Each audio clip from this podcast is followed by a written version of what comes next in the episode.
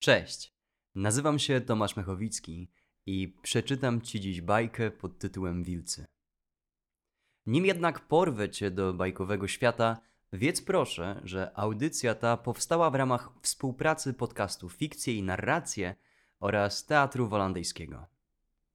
Wiedz też proszę, że nie usłyszałbyś tych słów, gdyby nie fakt, że projekt ten sfinansowany został ze środków miasta stołecznego Warszawa w ramach programu Mobilni w Kulturze 2021. Dziękujemy. Historia, którą za chwilę usłyszysz, choć wiele ma wspólnego z dobrze znaną wszystkim dzieciom bajką, dedykowana jest odbiorcom dorosłym. Jeśli więc wokół ciebie są osoby powszechnie nazywane dziećmi, znajdź im proszę opowieść godną ich wrażliwości. Tytuł Wilcy. Autor Jacek Stachowicz.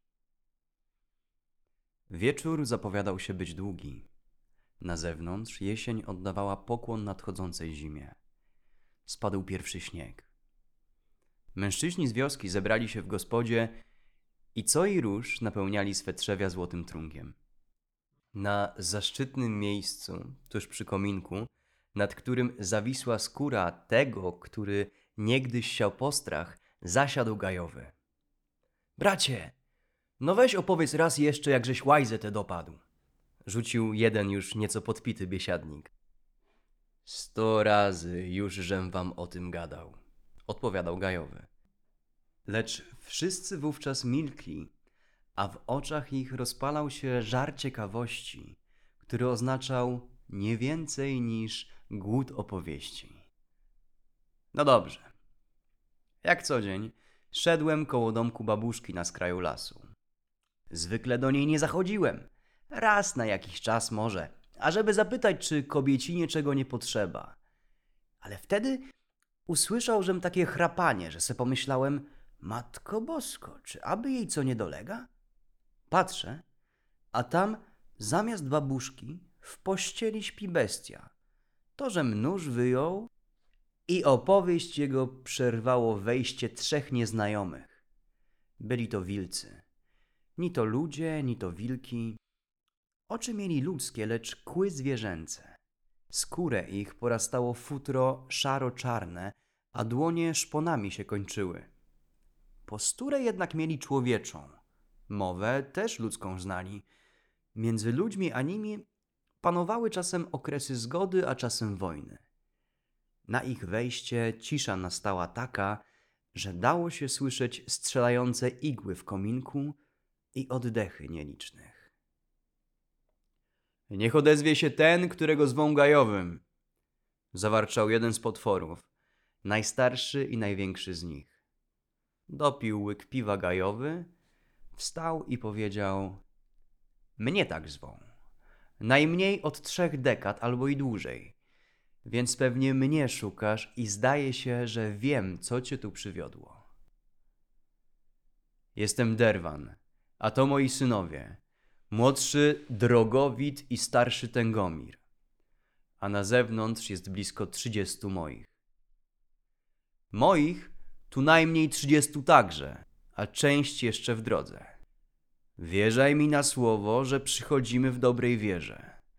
Pragniemy pochować ich wuja.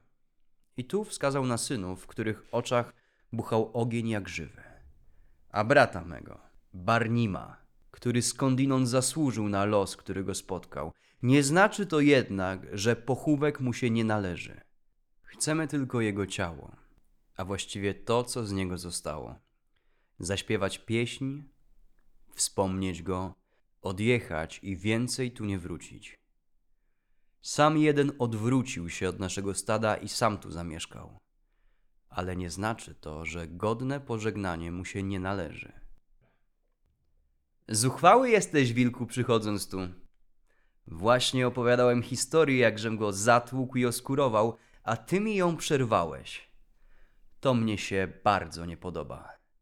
Brat twój połknął dwie niewiasty i zasłużył na to, co go spotkało. I będzie tu wisiał, aż po kres mych dni. Rację masz, że zasłużył na śmierć, ale żeby po wsze czasy tułać się po tym padole już nie.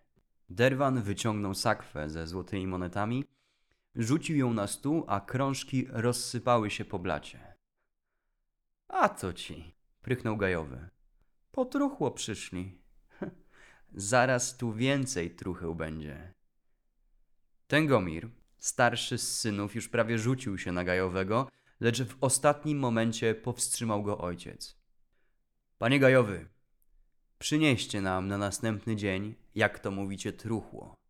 Wiecie dobrze gdzie, mówić nie muszę chyba. Powiem za to raz jeszcze. Chcemy tylko ciało złożyć do ziemi, pieśń tradycyjną odśpiewać, wrócić na wschód, skąd żeśmy przyjechali. Tyle. Nie skończyłem opowieści. Gajowy zignorował Derwana.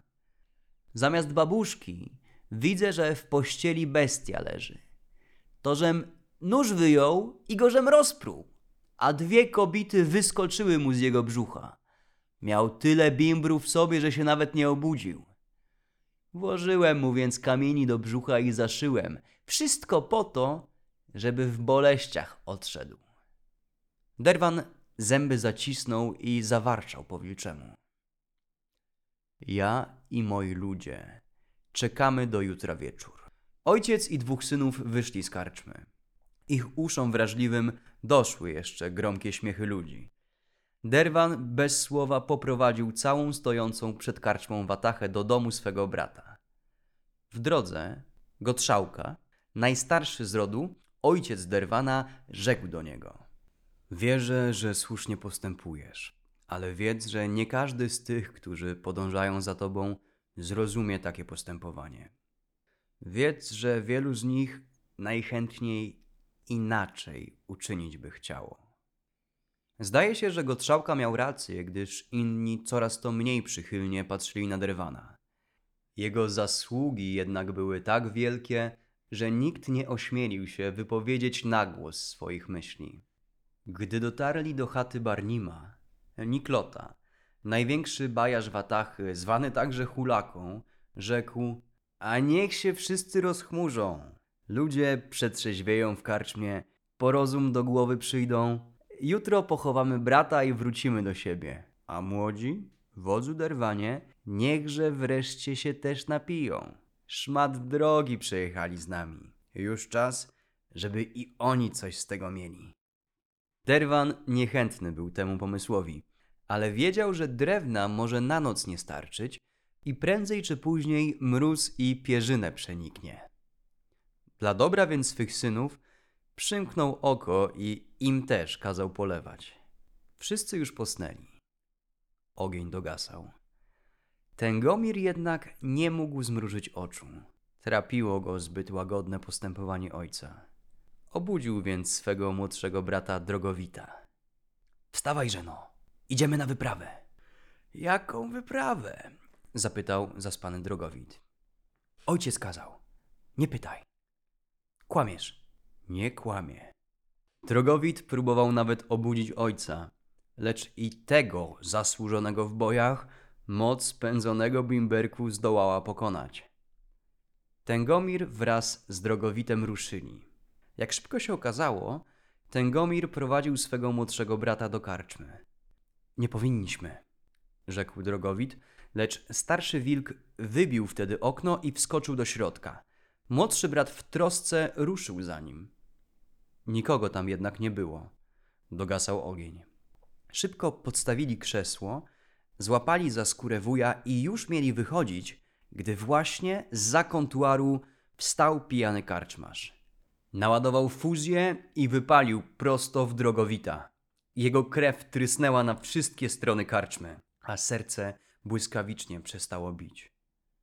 Gdy karczmarz przeładowywał strzelbę, Tęgomir nożem trafił prosto w oko mężczyznę i ten powoli zaczął konać w bólu. Rozpłakał się i zawył Tęgomir. Począł uciekać, w przeciwną jednak stronę niż dom jego wuja. Wiedział, że i tak go wygnają. Lecz nagle poczuł takie zimno, które przynieść może wyłącznie samotność. Uznał, iż woli choć spróbować przebłagać ojca o wybaczenie za to, co uczynił. Dobiegł więc do domu wuja, a jego skomlenie było tak głośne i tak silne, że moc Bimbru pokonało, a wszystkich pobudził. Wilcy wstali, krew ujrzeli na nim i ten opowiedział im, co się stało, nie mogąc w oczy ojca spojrzeć. Wszyscy krzyczeli: Krew się już przelała! Idźmy na wioskę, zarżniemy ich wszystkich we śnie. Derwan jednak rzekł: Mój drogowit tam zginął. Lecz prawdą jest to, że moi synowie wtargnęli nieproszeni do karczmy nocą. Mogli być wzięci za zwykłych rozbójników. Oni też jednego stracili. Pójdę tam jutro i przegadam ich po raz ostatni. Więcej bliskich chować już nie chcę. Tak też się stało. Derwan udał się sam do karczmy. Tym razem, ażeby ciało swego syna, jak i brata zabrać. Niestety ani Gajowy, ani nikt inny nie przychylił się do jego próśb. Wówczas Derwan zamyślił się, zasępił i w końcu warknął. Dłużej ani mych ludzi, ani siebie powstrzymywać nie będę. Staniemy zatem do uczciwej walki, albo nie znacie dnia i godziny, kiedy setki, a może i tysiące naszych tu przyjdą. Wybór jest prosty. A gdybyśmy ciebie tu i teraz dołączyli, tak oto do, do tercetu? Żachnął się Gajowy. Najgłupiej byście postąpili, jak postąpić można. A więc? dopytał Gajowy. Weź trzydziestu swoich, jak słońce tylko wzejdzie, a ja tyle samo wezmę swoich. Biesiadnicy spojrzeli tylko na siebie i na Gajowego. Ten zaś takie oto słowa wypowiedział. Niech i tak będzie. Żeby jednak spokoju wioski nie zmącić, spotkajmy się w lesie. Wy ruszycie z południowego zagajnika, my zaś ze strumyka płynącego po północnej stronie lasu. Jak będziecie podążać rzeźkim krokiem, spotkamy się w okolicach polany, którą w sercu tejże kniei rozświetla słońce. Niech i tak będzie, odpowiedział Derwan i jeszcze jedno dodał. Tylko broń biała.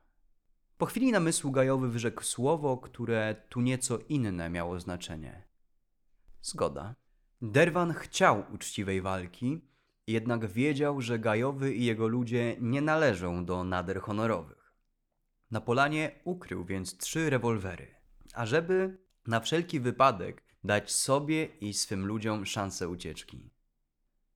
Nazajutrz, gdy słońce wschodziło, trzydziestu wilców ruszyło w stronę polany. Nie zastali na niej jednak swoich wrogów.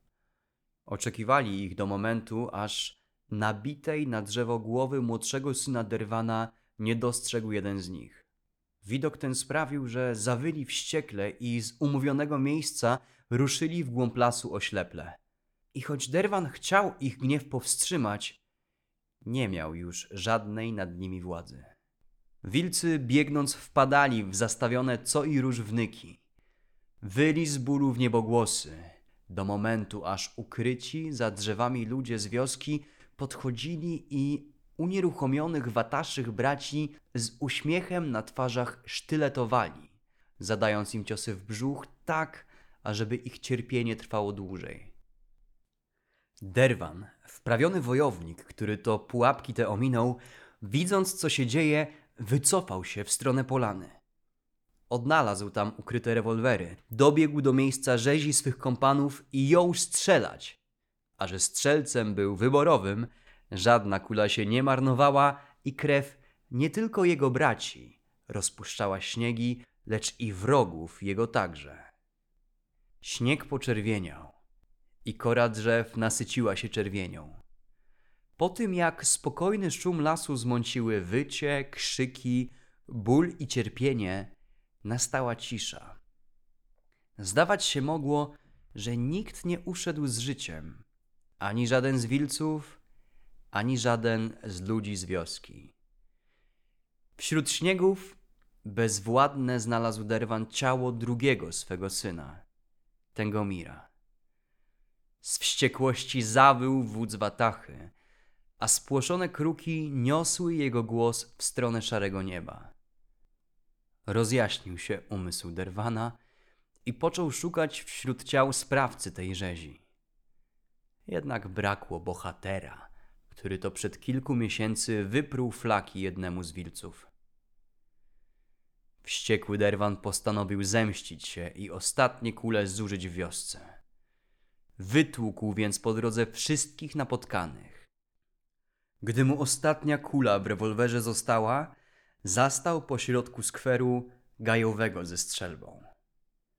Chwilę mierzyli do siebie, lecz wściekłość poczęła ustępować smutkowi.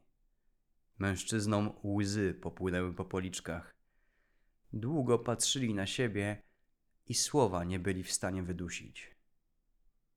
Jeśli oddamy teraz strzał o jednej porze, powiedział w końcu Derwan, spotka nas coś znacznie gorszego niż śmierć. Nikt nas nie pochowa i po wsze czasy tułać się tu będziemy. Gajowy opuścił broń. To samo uczynił Derwan. Obaj ruszyli po łopaty i do samej nocy, nic prawie do siebie nie mówiąc, kopali. Z początku każdy oddzielnie, lecz szybko zrozumieli, że noc ich zastanie i muszą razem to czynić. Utworzyli więc wielką wyrwę w ziemi. Złożyli w niej ciała swych bliskich, zasypali. Zmówili modlitwę, każdy swym obrządku. Z kamieni ułożyli kopiec, a na największym z nich wyryli słowa Nigdy więcej. Spojrzeli sobie w oczy, po czym każdy z nich udał się w swoją stronę. Powiadali później podróżni, przejeżdżający tamtędy, że nad kopcem kamiennym, w noc księżycową, daje się słyszeć nie wycie i krzyki, lecz wspólny śmiech i warknięcia, szczęk kufli i śpiewy, bowiem śmierć równa jest dla wszystkich istot. I jeśli zgoda wśród żywych zapanuje, to i biesiada bezkresna trwa u zmarłych.